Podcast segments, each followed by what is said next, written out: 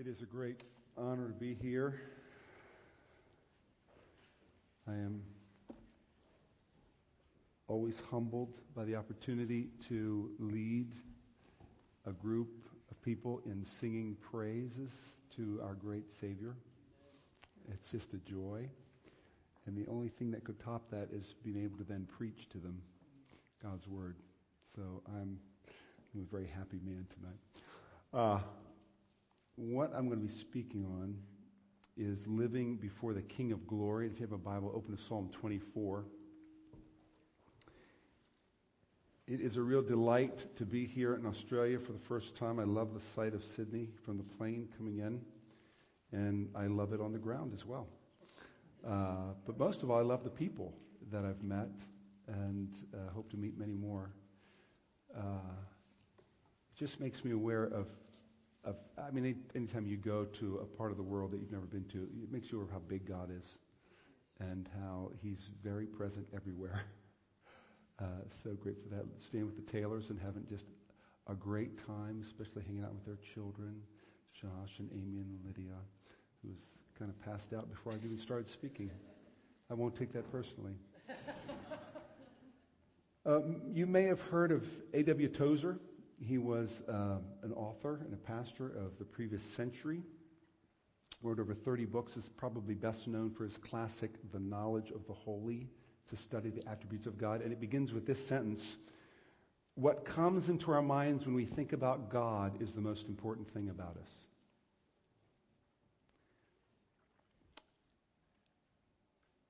Actually, what the most important thing about us is not what we think about God, but what God thinks about us. That's the most important thing. But Tozer's words are still relevant to us. He's saying that everything we do is affected and shaped and governed by our view of God. So if we think God isn't all powerful, we'll have a hard time praying. Why pray to a God who's not all powerful? If we think God is like a forgetful grandfather, just kind of excuses things and misses a lot of stuff. We'll just do whatever we want. If we think that God isn't for us, we won't trust Him. We'll, we'll be filled with anxiety and fear. If our thoughts about God are right, we'll reap untold benefits. And if our thoughts about God are wrong, we will pay the consequences. All of us, at different times and in different ways, have wrong thoughts about God.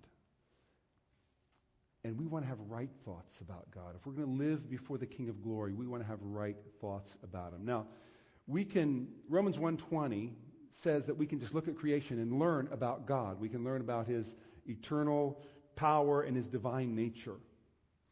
But it's in the Bible, it's in the Word of God that God reveals Himself most clearly to us.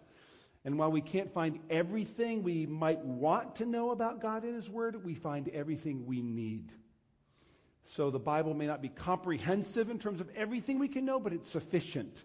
So it's there where we're going to go to learn about the King of glory.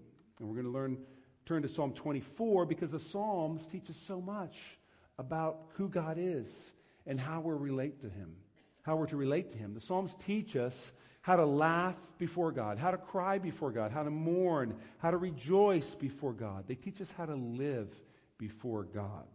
And Psalm 24, in particular, teaches us how to live before God as the King of glory. Now, a little background before we read it. It was written by King David probably when the Israelites were bringing the Ark of the Covenant, where the presence of God was manifested, back to Jerusalem. It had been captured by the Philistines, returned to the Israelites, but left in the town of Kiriath-jearim for 20 years. And now they're bringing it back to Jerusalem where it's supposed to be. It was a military triumph, kind of. I mean, God did everything, but they were happy. They were bringing the Ark of God back. It was a time of celebration, or at least it was the second time. Because the first time they brought it back, 2 Samuel 6, it was a disaster. They failed to follow God's commands for how they were to handle the ark of God. He said that only the Levites were supposed to carry the ark. So when Uzzah, one of the men who was driving the, the oxen, when he saw that the ark of God was, was falling, he reached out his hand so that it wouldn't touch the ground, and God struck him dead. And what was a celebration turned into a time of mourning. Uzzah's problem was he thought that his hand was cleaner than the dirt. And in reality, it wasn't. It's not before a holy God. So David learned a lesson from that, and he's bringing back the ark again. And this time, there is celebration, and there is victory, and there is triumph. And it's, it's very possible that he wrote this psalm for that occasion. And what we're going to learn from this psalm is that to live rightly before the King of glory, we must view him rightly. To live rightly before the King of glory, we must view him rightly. It's similar to what Tozer was saying. What comes to our minds when we think about God is the most important thing about us. So let's read it. A Psalm of David The earth is the Lord's and the fullness thereof, the world and those who dwell therein, for he founded it upon the seas and established it upon the rivers.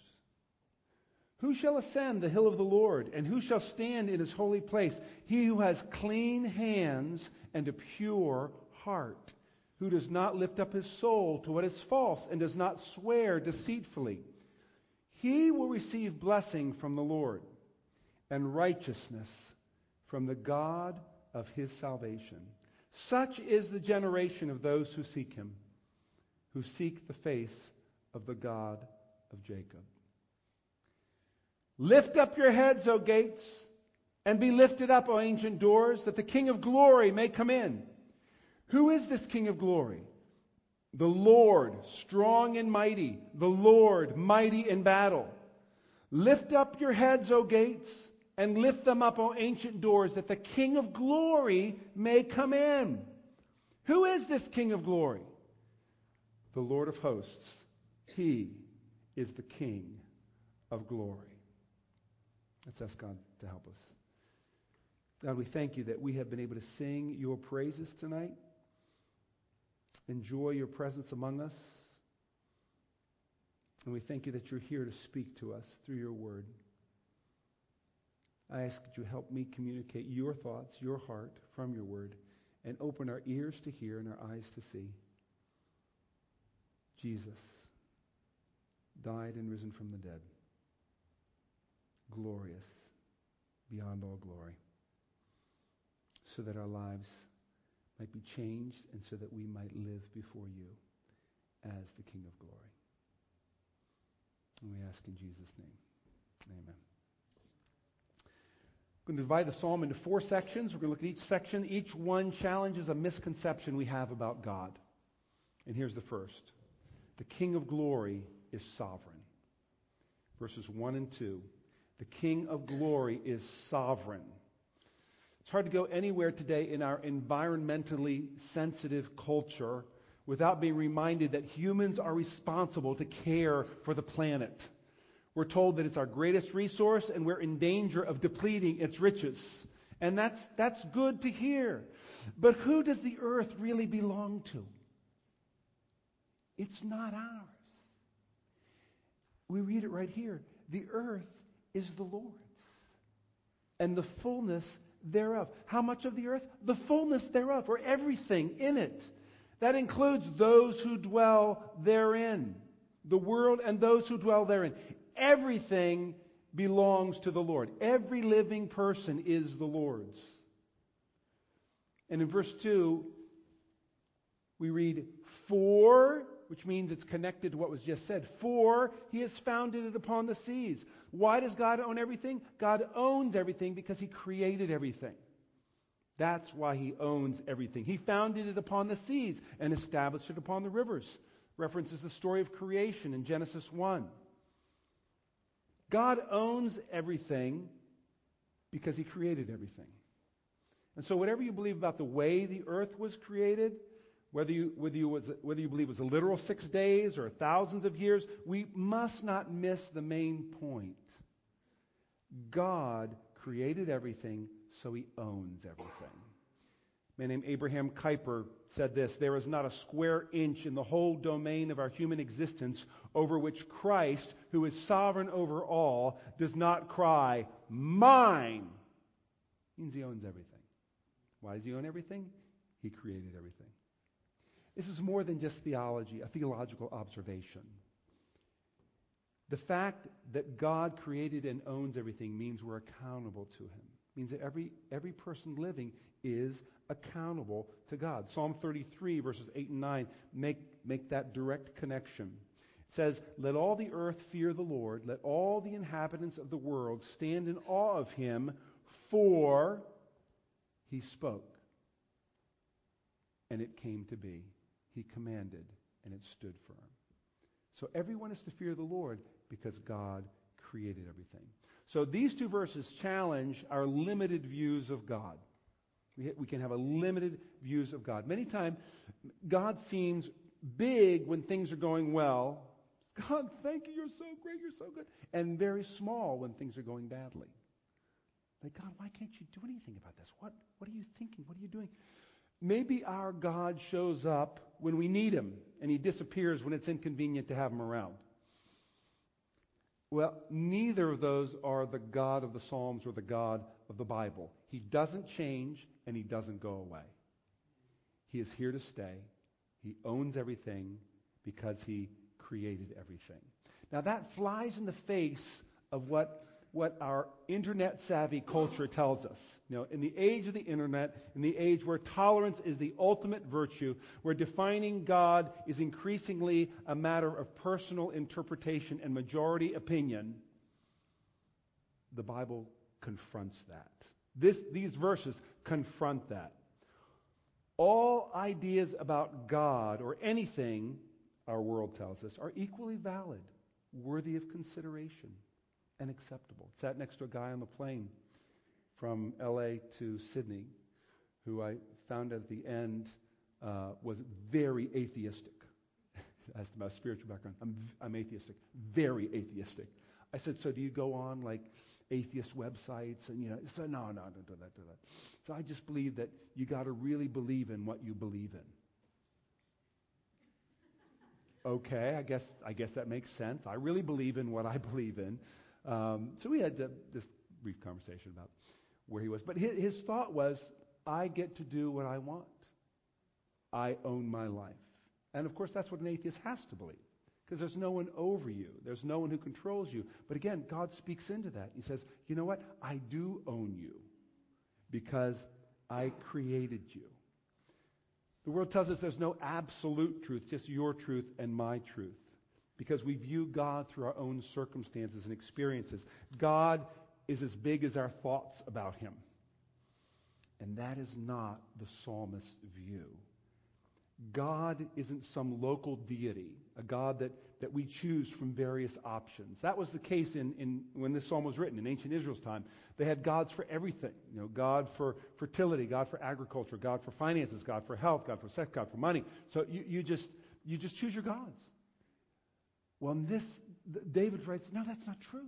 That's not true. The earth is the Lord's and the fullness thereof, the world and all who dwell therein. He owns everything, for he has founded it upon the seas and established it upon the rivers. He owns it. There's one God. There's one way to relate to him. One scholar expressed it this way. He says, unquestionably, the supreme kingship of Yahweh, or God, in which he displays his transcendent greatness and goodness, is the most basic metaphor and most pervasive theologic, theological concept in the Psalter, as in the Old Testament generally. This fact that God is the supreme king. It provides the fundamental perspective in which man is to view himself, the whole creation, events in nature and history, and the future. The whole creation is his one kingdom. To be a creature in the world is to be a part of his kingdom and under his rule. To be a human being in the world is to be dependent on and responsible to him. And to proudly deny that fact is the root of all wickedness, the wickedness that now pervades the world. Very, he's just saying that to deny the fact that God is the supreme king is the root of all wickedness. So whenever I'm talking to someone about their life and what's going on, the problems they're facing, the difficult situations, one question I always ask that brings a clearer perspective is where is God in this picture? Where's God in your thinking? What, what do you think he's doing? What do you think God is doing? And then I tell him, I tell you what he's doing. He's ruling over the world. He owns. He's working out his purposes and his plans, which no man can thwart. He's accomplishing everything he intended to do before the creation of the world. He's working to bring his people good and to bring glory to his name, and you can trust him because he owns everything. He's in charge of everything. And so quickly we lose sight of that fact that God truly is sovereign. He owns it all. This is God's world. We're, we're accountable to Him. Nothing happens apart from His oversight. And if we know Him rightly, if we're to know Him rightly, we can't have limited views of His sovereignty. So He's sovereign. The King of glory is sovereign. Second thing we see, the King of glory is holy. This is verses 3 and 4. Who shall ascend the hill of the Lord? And who shall stand in his holy place? Now, Jerusalem was elevated, and it was characteristic of the places where God met with his, his, people in the Old Testament. He met with them at a high place. So the question of who shall ascend the hill of the Lord is a natural one. And when then we read, who shall stand in his holy place? Standing in the holy place replies permanence. So, the, so what the psalmist is asking is how do we get to God and stay there? How do we get to God and stay there? And it's a relevant question because when the ark was first returned to Israel in 1 Samuel 6, 70 men looked upon the ark of the Lord and God struck them dead. So this, again, isn't just a theoretical question. Hey, let's, let's try and figure out who can ascend the hill of the Lord. 70 guys had just died. And so th- they really want to know this is an important question. Who can ascend the hill of the Lord and stand in his presence, stand in his holy place? Because it, it doesn't look like many people can. Who's able to stand before the Lord, this holy God? What kind of individual is worthy to stand in the presence of the sovereign king? So if we get the first two verses right, we'll understand why, why this question is being asked. God, if God's not just a grandfather who's forgetting things, if He's the sovereign king, how can we get to know Him? Well, the psalmist says, well, this is the kind of person who can come near to God. He who has clean hands.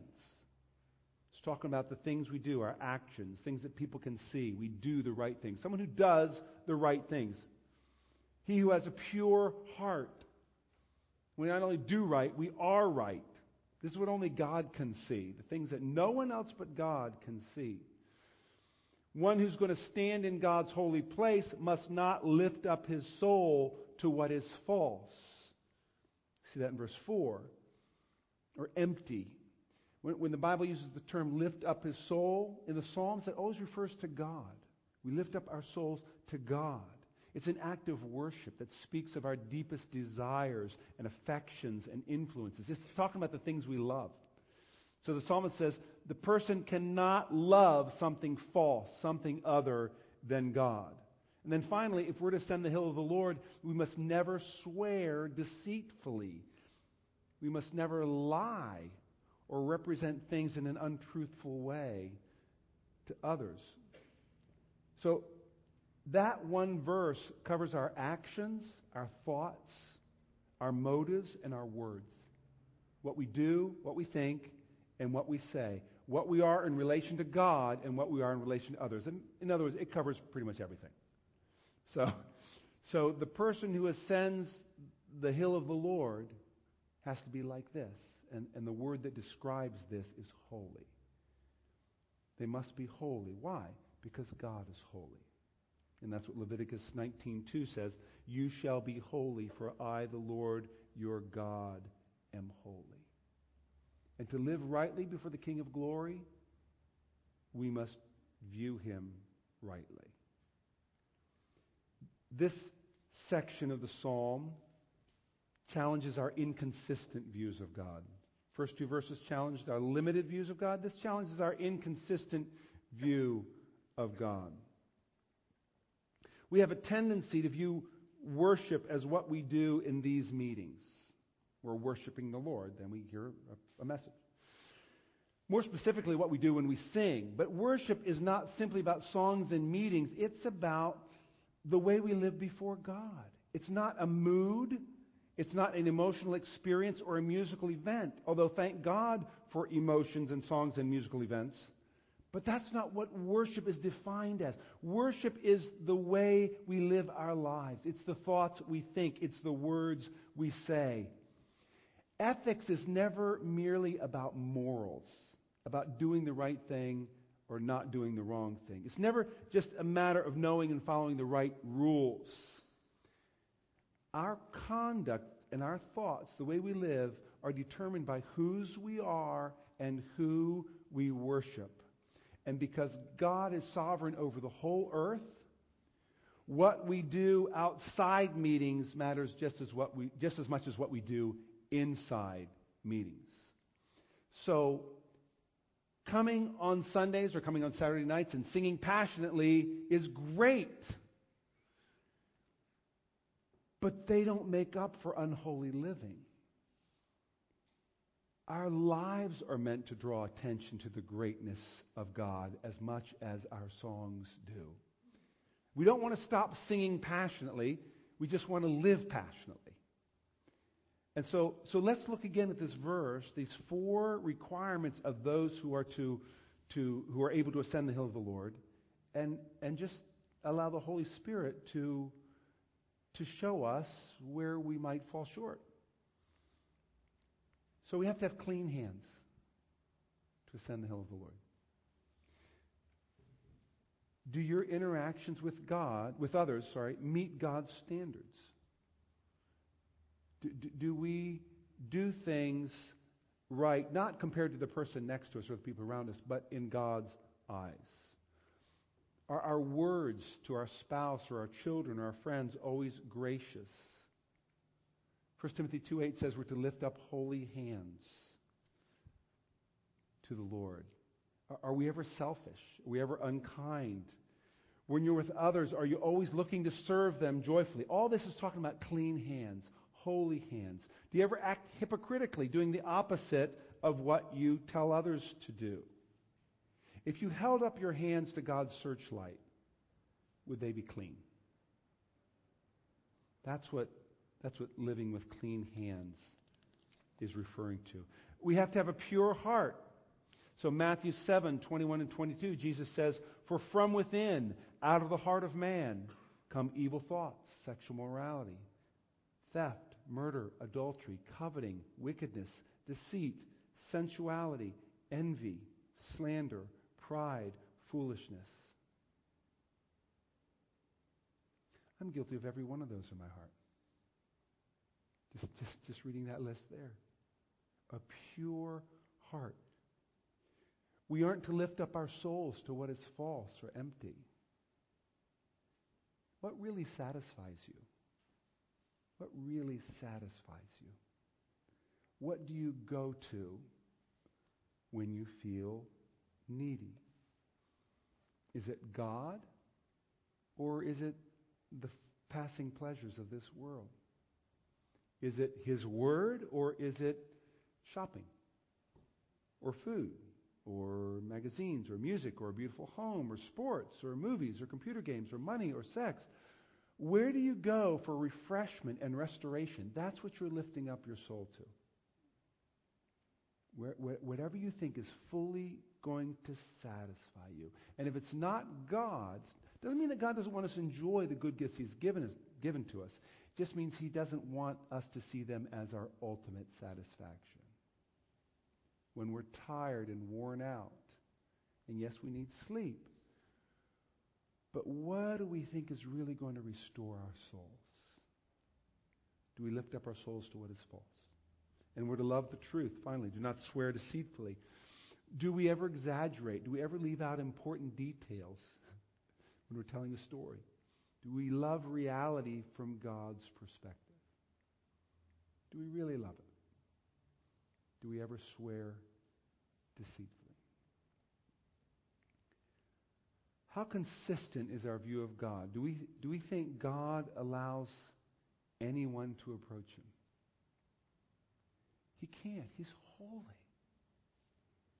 But, but who can attain to that standard? I mean, I'm convicted as I'm reading through it. I've done this message a number of times. We're not that person. Is David saying that we must perfectly obey the law of God to obtain a right standing before God? No. Which is why the third thing we see about the King of Glory is this the King of Glory is not only holy, the King of Glory is merciful.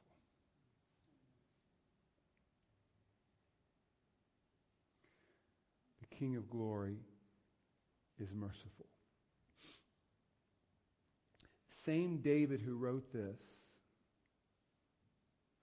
would later on lust after another man's wife, sleep with her, and have her husband killed.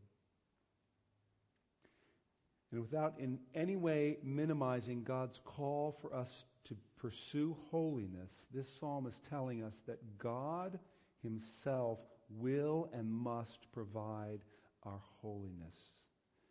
And here we see one of the many verses in the Psalms that points to Jesus Christ the coming Messiah. Read verse 5. It says, He, this person we've just been speaking about, he will receive blessing from the Lord and righteousness from the God of his salvation. Such is the generation of those who seek him, who seek the face of the God of Jacob. We receive righteousness or vindication from the God of our salvation, or the God who saves us. And the call to holiness in the Old and the New Testament is always preceded by a reminder of God's covenant love that delivered us from his judgment, purchased our forgiveness, and made us his people. And it's because God is the God of our salvation that he can vindicate us, that he can pour out his righteousness upon us. We aren't ascending the hill of the Lord on our own merits or on our own accomplishments. We're not standing in his presence because we're worthy to. Those who know God want to be like him. They want to have clean hands. They want to have a pure heart. They don't want to lift up their souls to what is false. They don't want to swear deceitfully, but they know that there must be someone else who has done all those things because they will never do them on their own.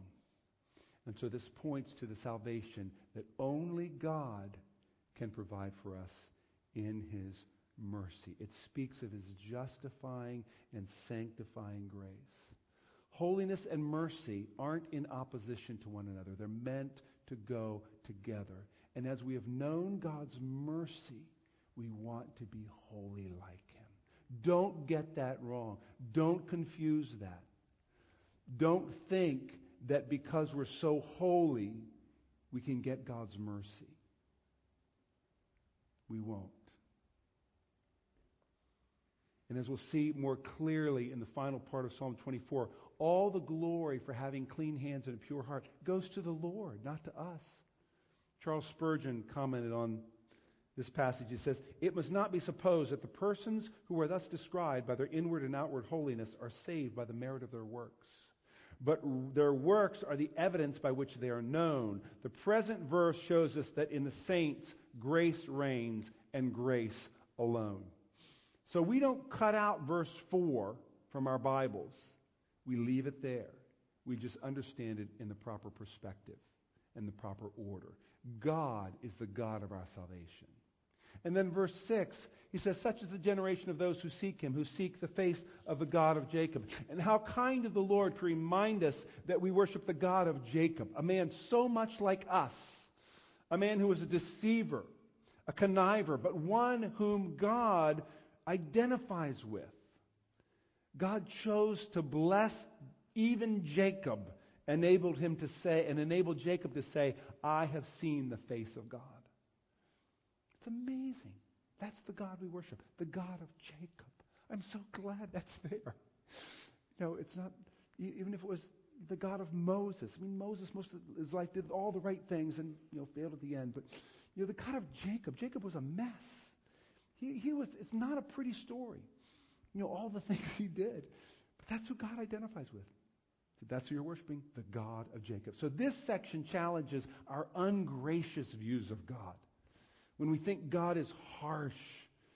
No, we will receive blessing from the Lord. Not blessing from our friends and family. Oh, that's great. Not blessing from the government or a rich benefactor. That'd be great too. But blessing from the Lord, and that's better. It's always better. And as righteousness from God our Savior. Is there any better righteousness? Is there any other righteousness? Is there any better promise than knowing that we will receive vindication, righteousness from God our Savior? We will be called righteous in God's eyes because Jesus Christ came and bore the burden of our sin and shame. It's good news. It's good news. And if you live with a sense of guilt and despondency and despair and feeling like you never, never measure up, well, that's true. You don't. And you never will. But there is one who has measured up. He has clean hands, pure heart, never swore deceitfully. And it's because of him that we can ascend the hill of the Lord. Okay, so David has proclaimed how we can come to God. Now we're about to hear him proclaim how God has come to us. And if we want to live before the King of glory, there's one thing we need to see, and that is not only that the King of glory is sovereign and holy and merciful, but the King of glory is victorious. That's what we're going to see in these last four verses. The King of glory is victorious. Now, I've read this psalm for years, and I, whenever I would get to this part in the psalm, it would always be kind of an awkward transition. And, you know, you're talking about to seek the face of the God of Jacob. Lift up your heads, O gates, and be lifted up, O ancient doors. I'm thinking, where did the gates come from? Like, part of my job is to evaluate, evaluate songs. And so, I mean, people send me songs and I like critique them. And, you know, if someone sent me this song, I'd say, you know, it was going really well up until that point. You know, what I do, I probably, like, you either have to mention like the gates beforehand, so like work a little gates in there before, and then it'd, it'd be okay. But it's just like a, a whiplash right there. It's just like the gates. Hey, the gates. Where are the gates coming from? Just go back and work on it. Well, fortunately, God has never asked me for my thoughts on how he should write songs. So I, I try to learn from God rather than have him learn from me because we're not called to evaluate God's word. It's God's word that evaluates us. And so as, as I was studying this psalm, I, I just kept thinking, what, what is this? What is this? Well, this is what it is. We're moving from contemplating what we do to contemplating what the Lord has done. And oh, what a change of view it is. What a change of perspective. We read about Yahweh, the sovereign king, entering into Jerusalem, and he's bringing salvation, blessing, and victory to his people. You see gates metaphorically lifting up their heads in joyful expectation that the King of glory is arriving after a triumph in battle. We picture gates and doors of Jerusalem swinging wide, or perhaps maybe God's people welcoming him with victory, with shouts of celebration. And as we look at this, it was probably done as, as, a response where one group was saying things, another group was saying something else, one group was saying things. So I want us to do that just as a, just to kind of get the sense of what's happening here. So like right down here, I'm going to divide this, this group. You're, you're group one, and you're group two over here. And I think we have this on projected. Can we get this projected? Do we have this projected? If not, then this whole thing is for naught. Do we? Yes, all right. So, here's how it's going to work. You read the stuff in bold, and then you read the stuff in italic. You know, we better stand to do this. I'm just sensing it's not going to work unless we stand. Because they wouldn't be sitting down saying this. They, they're, they're bringing the Ark of the Covenant back into Jerusalem, and, and they're, they're trying to build faith, they're trying to impart faith for what's taking place. This isn't just something we're doing, this is something the Lord has done. So we're going to start with you all, and you say it, say it with energy. All right? Lift up your hand.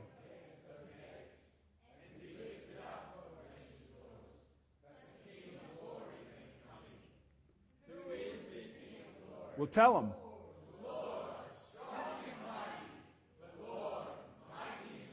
All right.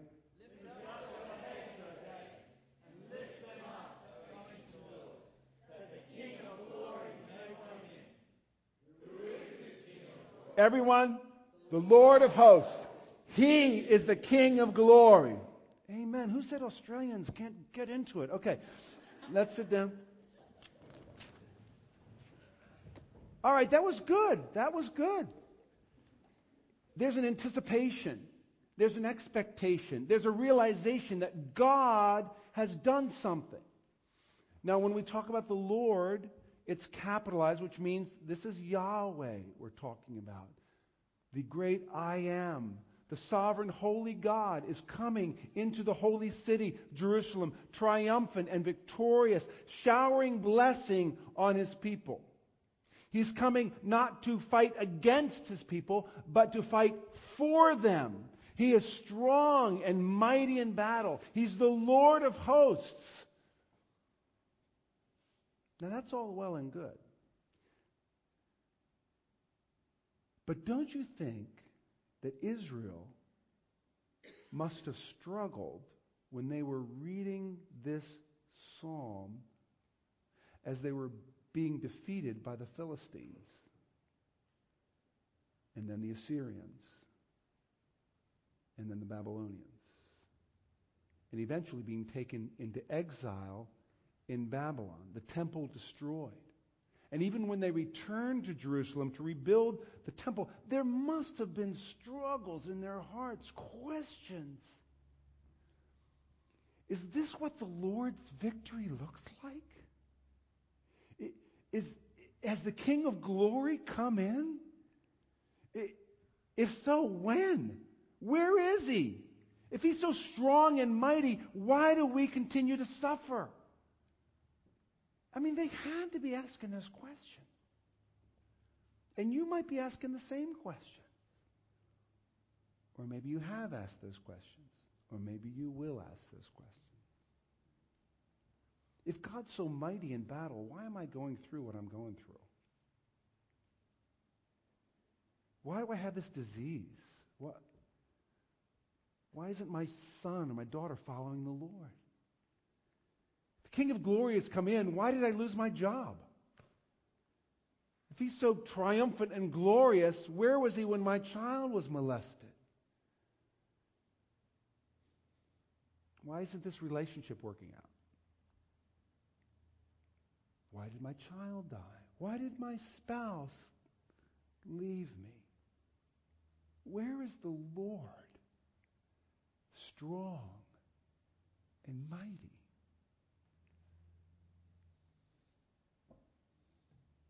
The King of glory, the Lord of hosts. Where is he now?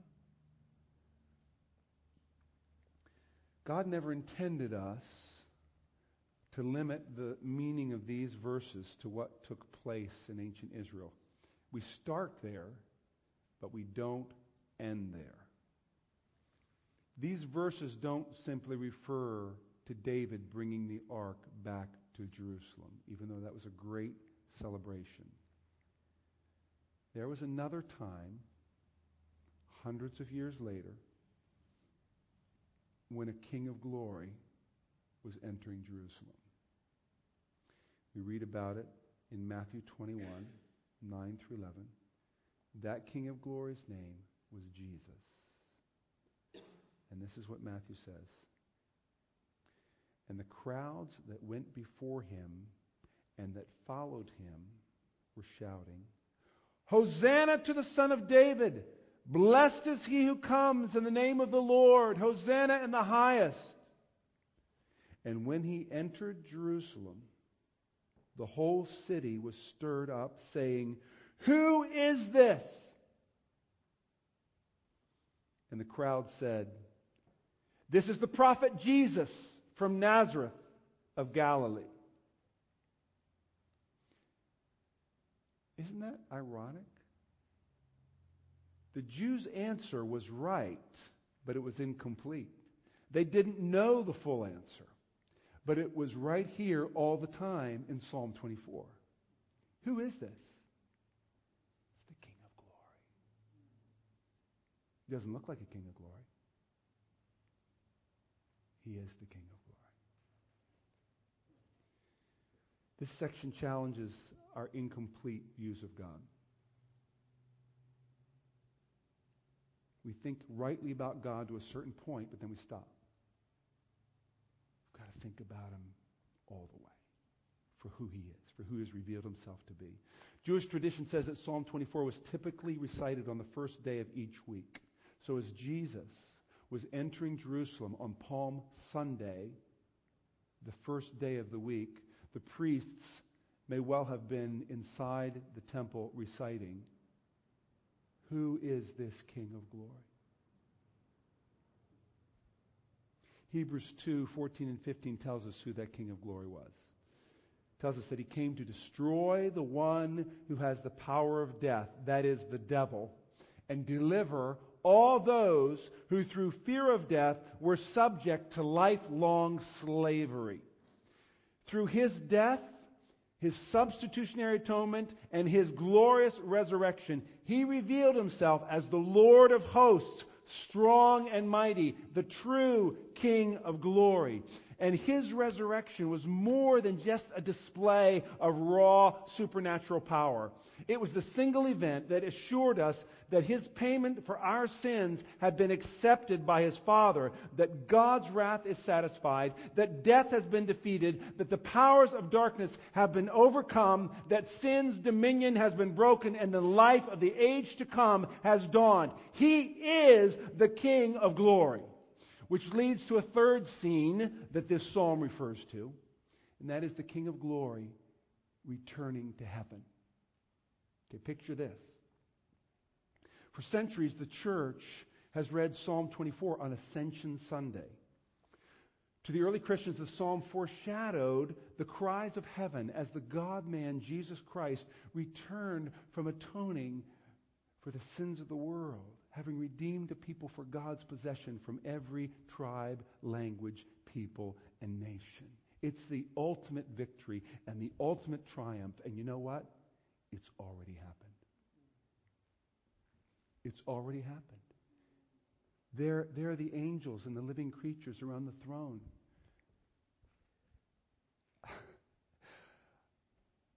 it's, it's hard to conceive of this. Jesus had existed on the throne before he became incarnate man, before he became an infant. Now he's returning to heaven as the God man. Fully God, fully man. And he has accomplished what his Father sent him to do. So can you imagine this being said then? Some of the four living creatures, a couple of them said, Who is this King of glory? It's the Lord! He's returning! He accomplished what he was sent to do. He's redeemed a people for the Father's glory. He did it. He died. He rose from the dead. He bore the wrath that was due them for their sins. He fully bore it. He's risen victorious and now he's returning to ever intercede for them until everything's consummated. He returns to the new heavens and the new earth and it's all done. Can't believe it. I can see him talking to each other. It's the King of Glory. He's coming back. It's happened. It's happened already. It's already occurred. We can be, tend to be overly consumed with what we do here, what we accomplish, what we achieve, what we experience, what we express. We can live with the mindset that God is depending ultimately on us to pull his plan off. It's up, it's up to us. He's not. He's not depending on us. And it's a good thing. God's not taking risks. I hear people some, sometimes say, well, you know, God took a, a risk when he used us. He doesn't take risks. He's not depending on us. Worship, this life, living before the King of Glory, is about celebrating the victory that God has already brought about through our great King Jesus, crucified and risen from the dead. He is the representative man who has the clean hands and the pure heart, who has never, never lifted his soul to what is false, has never sworn deceitfully. And because of Jesus, we can ascend that hill. Because of Jesus, we can stand in that holy place because he has paid our debt. He has suffered in our place. He has borne the, borne the punishment for our sins. He has ransomed us from hell. He's defeated our enemies and reconciled us to God. And because he's done all those things, we can sovereign, we can trust his sovereign goodness. We can trust him. Now, there may be some of you here who don't see God as sovereign over your life. I can tell you this. In the end, God wins. We already know that.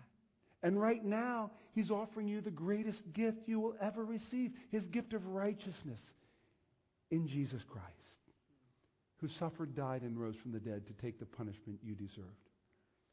But if you know the Lord, God tells you to look to your King of glory, to let Him enter in, the one who is mighty in battle. Open up the gates of your heart to receive Him in His awesome glory. Let's not settle. Let's not settle for inconsistent, limited, ungracious, incomplete views of God. God has made it possible for each of us to live rightly before the King of glory, but we must view him rightly. We must be confident in his sovereignty. We must pursue his holiness. We must be grateful for his mercy, and we must rejoice in the great victory of our Redeemer. Whatever trials or disappointments or challenges or opposition you are facing right now or will face, God, who owns the earth and everything in it, including you, has redeemed a people for his glory. His plans will not fail. His purposes cannot be thwarted. So no matter how hopeless it looks to you, and we can get to some very low places.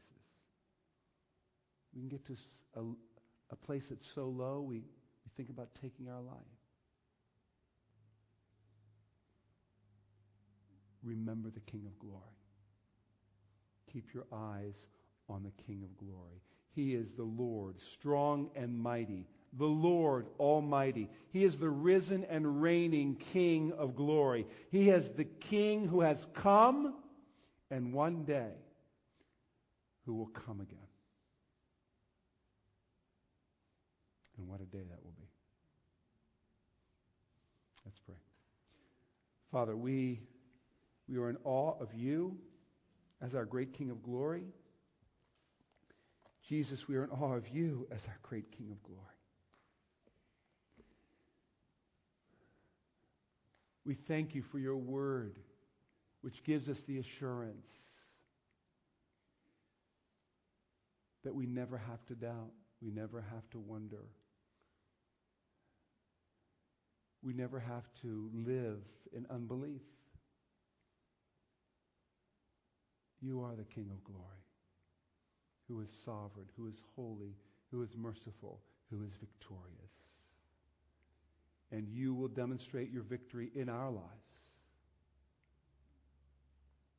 Not simply by taking the difficulties away, but by making us like Jesus. And we thank you for that. We thank you that one day we will be like him, for we will see him as he is. Our eyes will behold the King of glory. Make us long for that day. Make us prepare for that day with great joy and faith as we keep our eyes on you.